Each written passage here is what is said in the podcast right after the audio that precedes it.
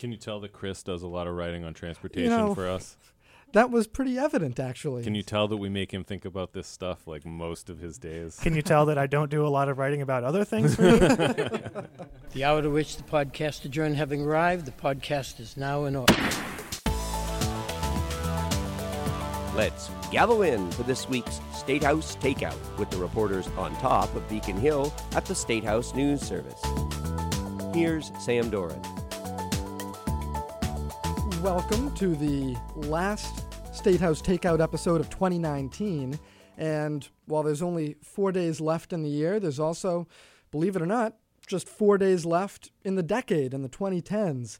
Uh, so, joining us here on the Takeout to look back on this year and back on the decade are Chris Lisinski, Colin Young, Katie Lannan, and Matt Murphy of the State House News Service. Happy Uh, almost New Year, Sam. Thank you. Same to you, Matt. Uh, and since the 16th of the month, we've been counting down at the news service the top 10 stories of this past year. And this is something that we do more or less every year. Uh, we're doing a little bit different this year in that we're releasing one story per day. And uh, here we are today about to unveil the number one story of 2019. Very exciting. Uh, and we'll get to that in just a bit. But um, let's run through quickly uh, what landed on the top 10 list, what the reporters of the State House Press Corps felt were the most impactful headlines of this past calendar year. Uh, Matt, lead us off with number 10. Yeah, number 10, uh, reporters decided on Encore Casino opening up its Encore Boston Harbor Casino on the lovely shores of the Mystic River in Everett. Number nine, we had the legislature and the governor finally agreeing on a new distracted driving law that, unlike the old texting while driving ban, will enforce against all use of cell phones behind the wheel. Coming in at number eight was the almost perpetual budget infighting, uh, mostly among Democrats here on Beacon Hill.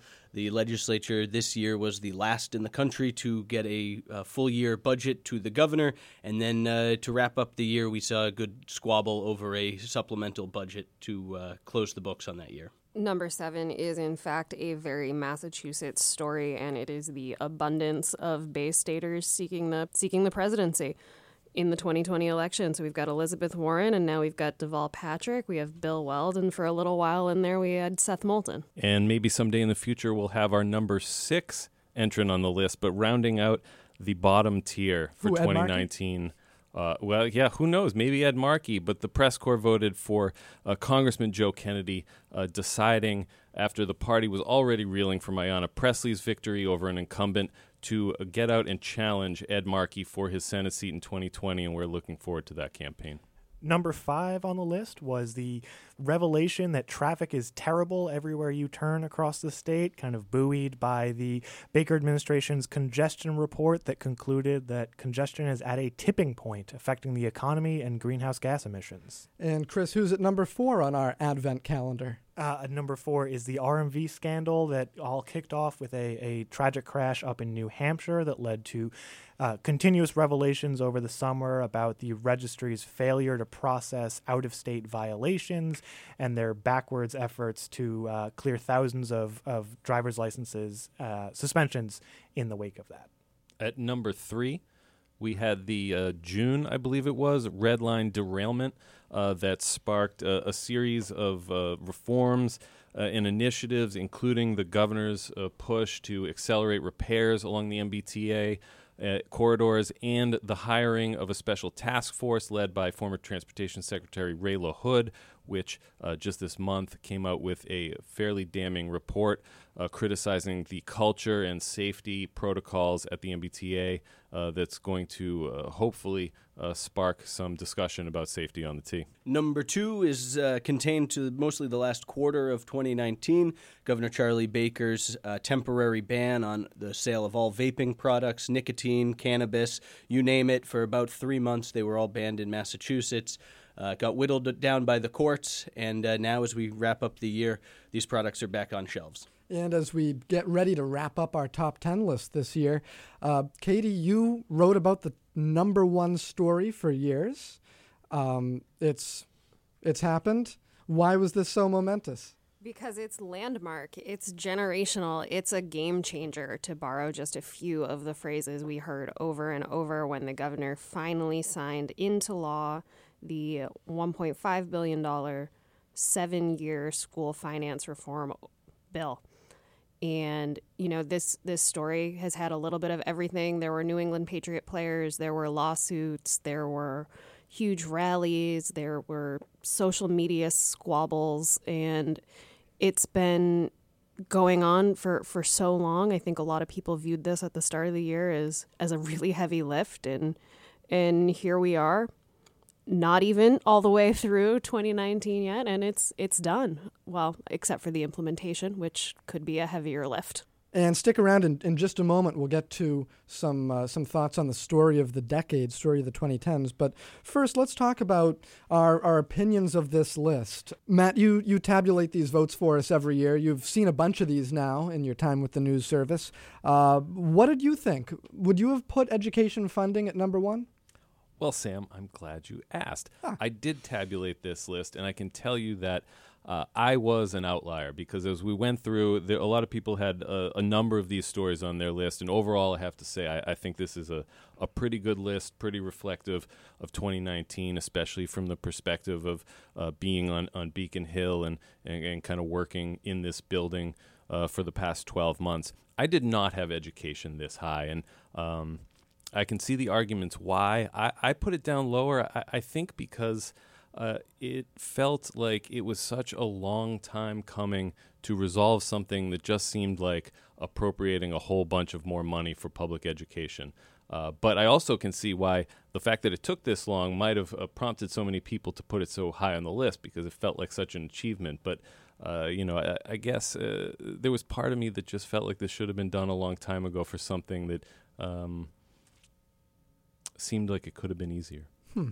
Katie, it was number one for you, right? It it was number one for me, and I promise I didn't just rank you know my own stories this year, and that's how I got to it. but um, no, for I think I kind of come at it from the opposite perspective of Matt. Is it does seem like the the thing that made it for me the top story this year is that it it did get done this year. Whatever you know, secret sauce or magic recipe they needed to put together to get this thing that while a lot of people agreed on the, the fundamentals, you know, we had 2018, things seemed so far apart that there were questions about whether this would get done. And the fact that somehow this year they, they got it done, that is pretty um, momentous, I think. And I, I will say, though, that I had, although I did put this as number one, I had a, a tight top three of this impossible traffic situation and the kind of unprecedented vape ban. Those were all kind of I couldn't see an argument for maybe any of those being up up at the top. Sure, I, I, put ed funding a little bit farther down myself, just because I figured it was just one bill out of several impactful pieces of legislation that that got enacted this year. But I would note that looking back at last year's top 10 list from 2018, um, a standalone bill did crack the top three in criminal justice reform, if you remember that other long awaited compromise bill. Um, Colin, how, what, what, did you think of all this? I put traffic as my number one story, uh, and I did that because I thought that was the one thing that really um, was like a thread through all of the year. Maybe it's cheating a little bit because it's not one particular story, um, but traffic slash congestion. Uh, everyone complains about it daily. Uh, we saw the issues with the red line and, and really the T generally this year. Uh, we saw how these things are starting to impact businesses. The business community is getting a little bit more uh, involved around um, uh, solutions to traffic and congestion. So I thought that, uh, to me, when I thought back on the year, that was kind of the predominant or, or overarching uh, theme to the year for me. Maybe it was also because I was stuck in a lot of that traffic too. uh, a lot of us were, yeah. You know, one thing I, I think is really interesting is our list. We have kind of the T and traffic as separate entities, and everyone kind of breaks up their their own ballots differently. I had those as two separate entries on mine, but I wonder if you combined it into one and just the, the difficulty of getting around no matter what mode of transit. I mean, I think that's been, like Colin said, a, a real theme of the year. That's a good point. Yeah, that's what I had on my ballot was just trying to get from point A to point B, basic commuting transportation. Uh, Chris, you've been here almost a year, right? You started back in January. I did with yeah. us, yeah. So this is your first r- really full year on Beacon Hill. What did you think? I also would have put the T higher up. Um, I, I think Katie's right to draw clear connections between that and traffic because those are really an interconnected topic problems on the T make more people drive, which makes the traffic worse, which makes people more frustrated. But uh, I think that this year, problems at the T that have been building for years and years and years really came to a head. It wasn't quite as bad as the apocalyptic winter of 2015, but I think it was a pretty clear sign that, you know, the efforts put in place in that year might not have gone quite as far as some on Beacon Hill had hoped they would have gone because we saw a derailment that sparked three months of delays on the red line and regular shutdowns uh, on every other line and 15 minute delays on one of the T lines every single day if you just throw a dart at the map. Um, so it, it, seems to me that that all really came to a head this year that it maybe didn't the past few years. Hmm. Yeah, it'd be interesting to someday do this as a multiple choice. I think because you're you're all right. The uh, uh, people, the reporters who were voting, uh, they often split these stories up a, a million ways, uh, and, and, you got to kind of like package them together into into themes. Um, I too had traffic at the top of my list. It just it just felt like you couldn't go anywhere in the past year without people complaining about the traffic, talking about the traffic. Uh, it's going to be a major policy issue to resolve. Uh, certainly not resolved in 2019, but. Um, that was uh, that was my top story of the year. Hmm. So, what did you guys have on your own ballots that didn't make it into the final top ten? I think everybody's got one or two things that might have been lower down on their rankings that just didn't crack this list. Colin. Yeah, one thing that uh, I would say uh, I would have swapped a couple of things out here. We had on our list is at number six Kennedy challenges Markey. Uh, I I had that on my list. Yeah, I had that on my list, but at number ten, uh, partially because I think that's really going to be more of a 2020 story once that election actually happens. Sure. So, but what I think is missing from our list that uh, I had on mine, I guess not enough people agreed with me. Uh, I didn't get quite enough votes on it, but I think an interesting story of 2019 was the uh, the selection of Jim Lyons as chairman of the Mass GOP. I had that one too. Yeah. And well, we you know guess we didn't have enough uh, people on our side because it, it, didn't make the top ten. But it was a fascinating story. Jim Lyons uh, uh left the legislature and uh, very early in 2019 was chosen as, as the chairman of the Republican Party. And since then, we've seen a growing rift between the party and the sitting governor, Charlie Baker. Uh, and that's really uh, given rise to a number of stories throughout the year. Sure, and he's been trying to rebrand the way that that state party operates. Uh, Chris, what, what was left off you would have put on? I think that uh, the development, the ongoing development of the Transportation and Climate Initiative is something that warrants probably a top 10 spot, maybe not at the top of the list, but particularly given that if you look back across the year, this is probably the only major thing that anyone at Beacon Hill can point to as action on climate change in 2019. There have been some other efforts, but they've either cleared one branch and not the other, or have been punted into 2020. You know, this is something that will impact fuel prices. What is it, 5 to 17 cents a gallon? Um, is something that could bring in hundreds of million dollars in revenue and is, you know, the only actionable uh, work toward fighting climate change from the legis- uh, from Beacon Hill this year. Yeah, I agree with Chris. I think that's definitely. Uh, I'm already penciling it into my 2020 list, especially when we see that final uh, memo come out in the spring and we see how many states sign on. Uh, you mentioned it's the only action we saw on climate change. It's also the only thing concrete we saw floated uh, to generate new revenue for transportation, which seems like dominated a lot of the discussion over the past 12 months, but we didn't see much uh, come to fruition from that. Uh, I guess we're expecting January, but uh, we shall see. As for my list, I. Um, and I think a few people had this, but I, I, actually had the Vineyard Wind project on my list, and the fact that it got delayed. I, don't think, and I'm not making a projection here, but it started to feel eerily like Cape Wind.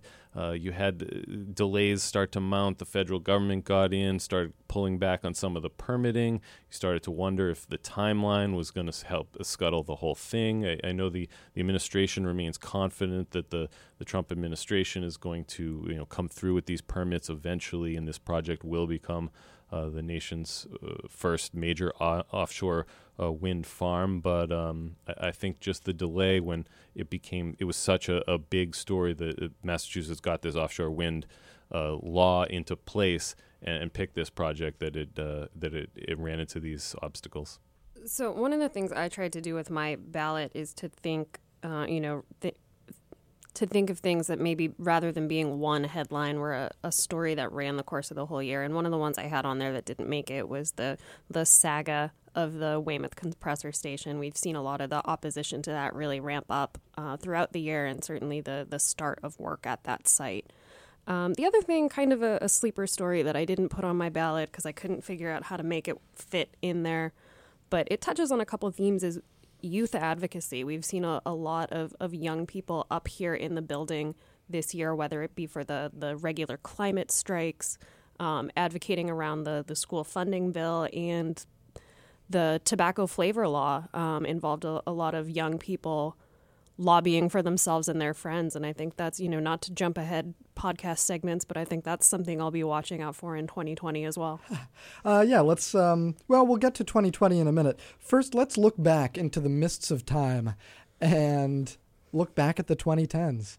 And I, I, know we've given you a little bit of time to think about it, but probably not as much time as we'd need to consider all the impactful stories that happen up here past decade. But uh, Chris, let's start with you as the junior member of the firm. Um, uh, I'm going to pick a theme rather than an actual news event. okay, that's fair. That the the biggest theme of the 2010s that I see on my beat at least has been transportation revenue, how the state is paying for all of its transportation infrastructure needs. In 2013, I think it was, we had the last gas tax increase of only a few cents. We indexed it, and voters immediately repealed the indexing.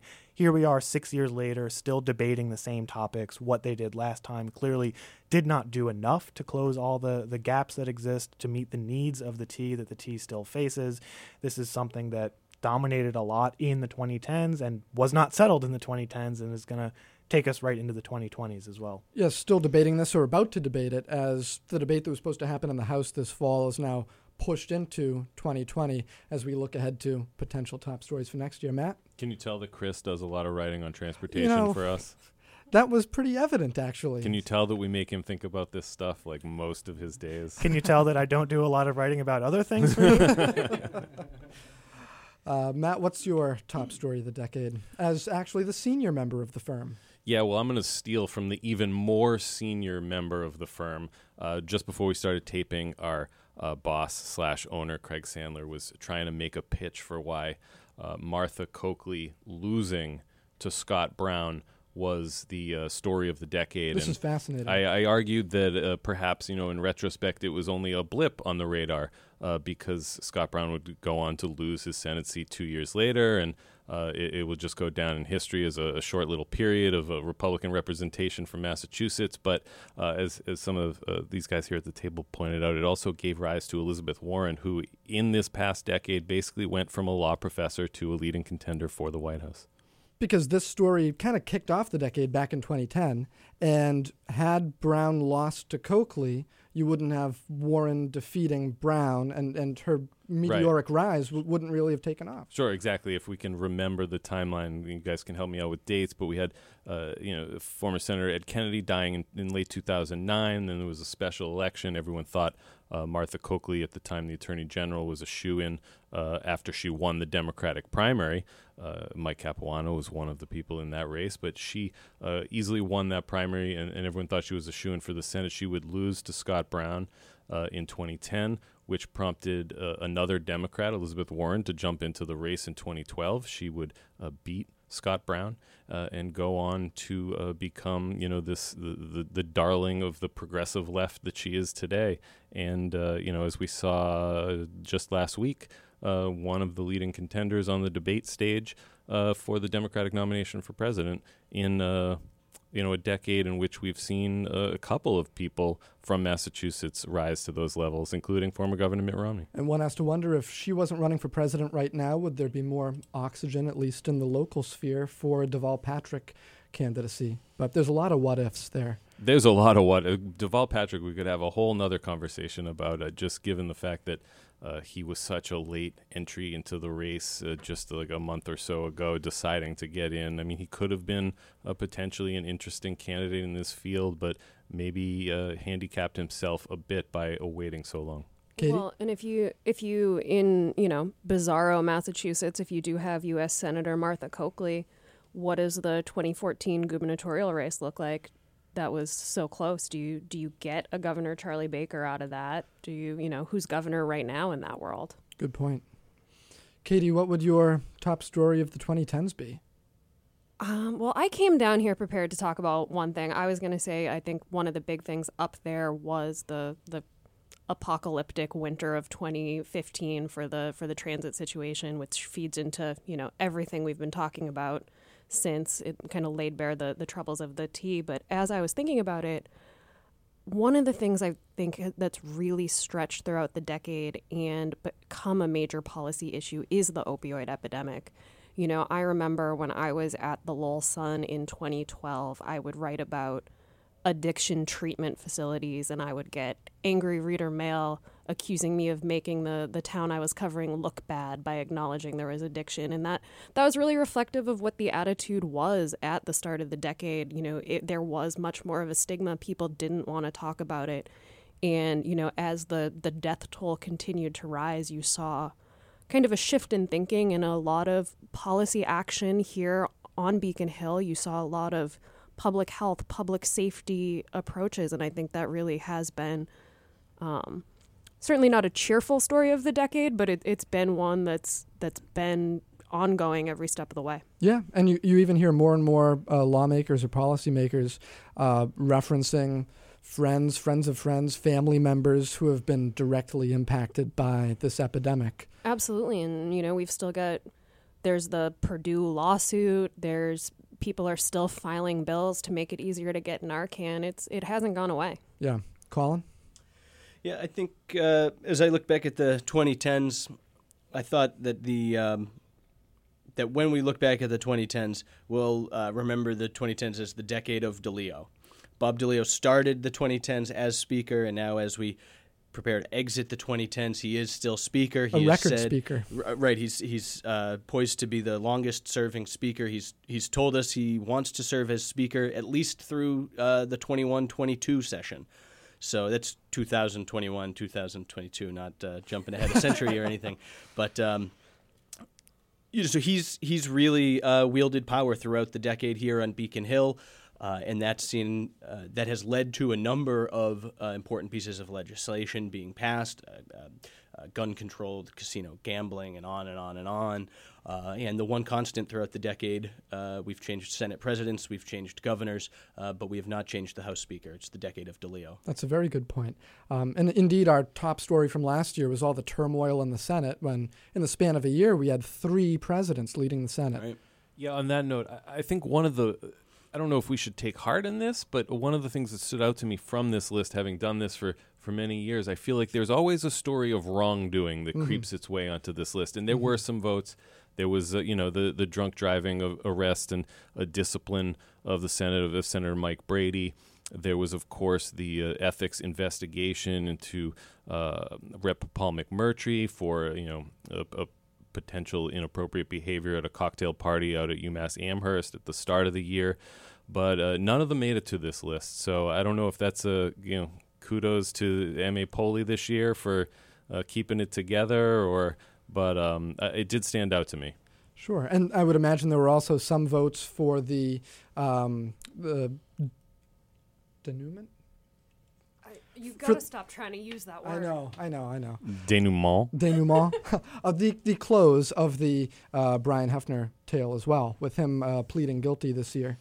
Yeah, actually, you're right. Bryon Hefner, the Rosenberg story was a huge story last year. Uh, Bryon Hefner, the um, uh, I guess can we call him former boyfriend or husband. current husband? I don't really know their status at the moment, but um, of of Stan Rosenberg, who helped bring down a Senate president, uh, he did plead guilty to uh, harassing several uh, men on Beacon Hill this year, and uh, I'm not even sure that that got a vote on any of the ballots. Yeah, I, I almost put it on mine, but I ended up spiking it. Ditto. Um, yeah, and and Chris, just going back to uh, your talk about transportation funding, I don't know if I'd put it as a well, I, I, wouldn't put it as the top story of the decade, but it would crack a top ten list for me. It Would be uh, the Capuano Pressley primary, and someone pointed out earlier today up in the newsroom that had Capuano um, won re-election and become a transportation chairman down in the U.S. House, we might be seeing more federal transportation funding flowing into Massachusetts than we do now, and that's just food for thought about what might have been and, and so forth. Um, but let's look ahead. Let's gaze into our crystal balls um, and uh, and and look ahead to 2020. Let's say we're all here at the close of December next year. Uh, what do we think we're going to be talking about? Is it cheating to say the presidential election? We certainly may well be talking about that and about the Kennedy Markey election. Are you predicting a uh, President Weld or a President Warren or Patrick. Patrick even? I mean, I'm I'm predicting the occurrence of a presidential election. Those tend to be pretty I big think you're safe stories. in that yeah. And those are usually pretty impactful on uh, Massachusetts and all the 49 other states. But you know what? I will say too. I am going to be watching the the legislative races next year, and I mean, obviously, that's our job. Um, but also, we did see some some upsets. Some longtime lawmakers unseated by younger, more progressive challengers, and it'll be interesting to see if that if that becomes a trend, if that was a blip, or or what. My prediction is a year from now we'll be talking about taxes. Uh, we know the House is going to start debating uh, transportation revenue in January of 2020. Uh, we don't know what the Senate's plan uh, for taking up a transportation revenue bill is just yet. We do know, however, the Senate has a working group to look at the really the extent of the tax code. So we could see something from them. Uh, but between the transportation revenue debate, uh, the t- ongoing development of TCI, which uh, you know, not a tax in the strict sense of that word, but certainly something that's going to make uh, gas cost more for people. Sure. Uh, and the uh, so-called millionaires tax is going to continue its advancing uh, towards the ballot. So I think taxes are going to be a hot topic next year.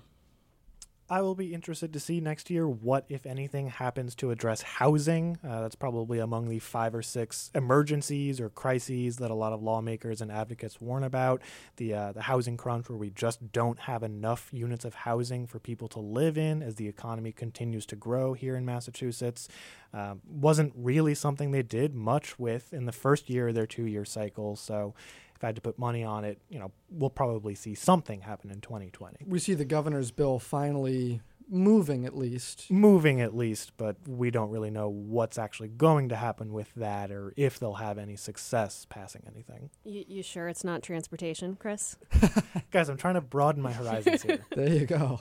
Matt, what's the big story in December of 2020? Yeah, I predict that we will be talking about something that we cannot predict right now. That one's That's, cheating. that's a cop out. Jeez. Matt's taking the field. Well, whatever it is, you know that we'll be here talking about it in our 126th year on top of Beacon Hill. So, with that, signing off for 2019. Thanks very much for joining us on the State House Takeout. Have a good one. State House Takeout is a production of the State House News Service. And for a daily fix of State House headlines, visit MASSterList.com. Masterlist with two S's. Thanks again for listening. See you next week.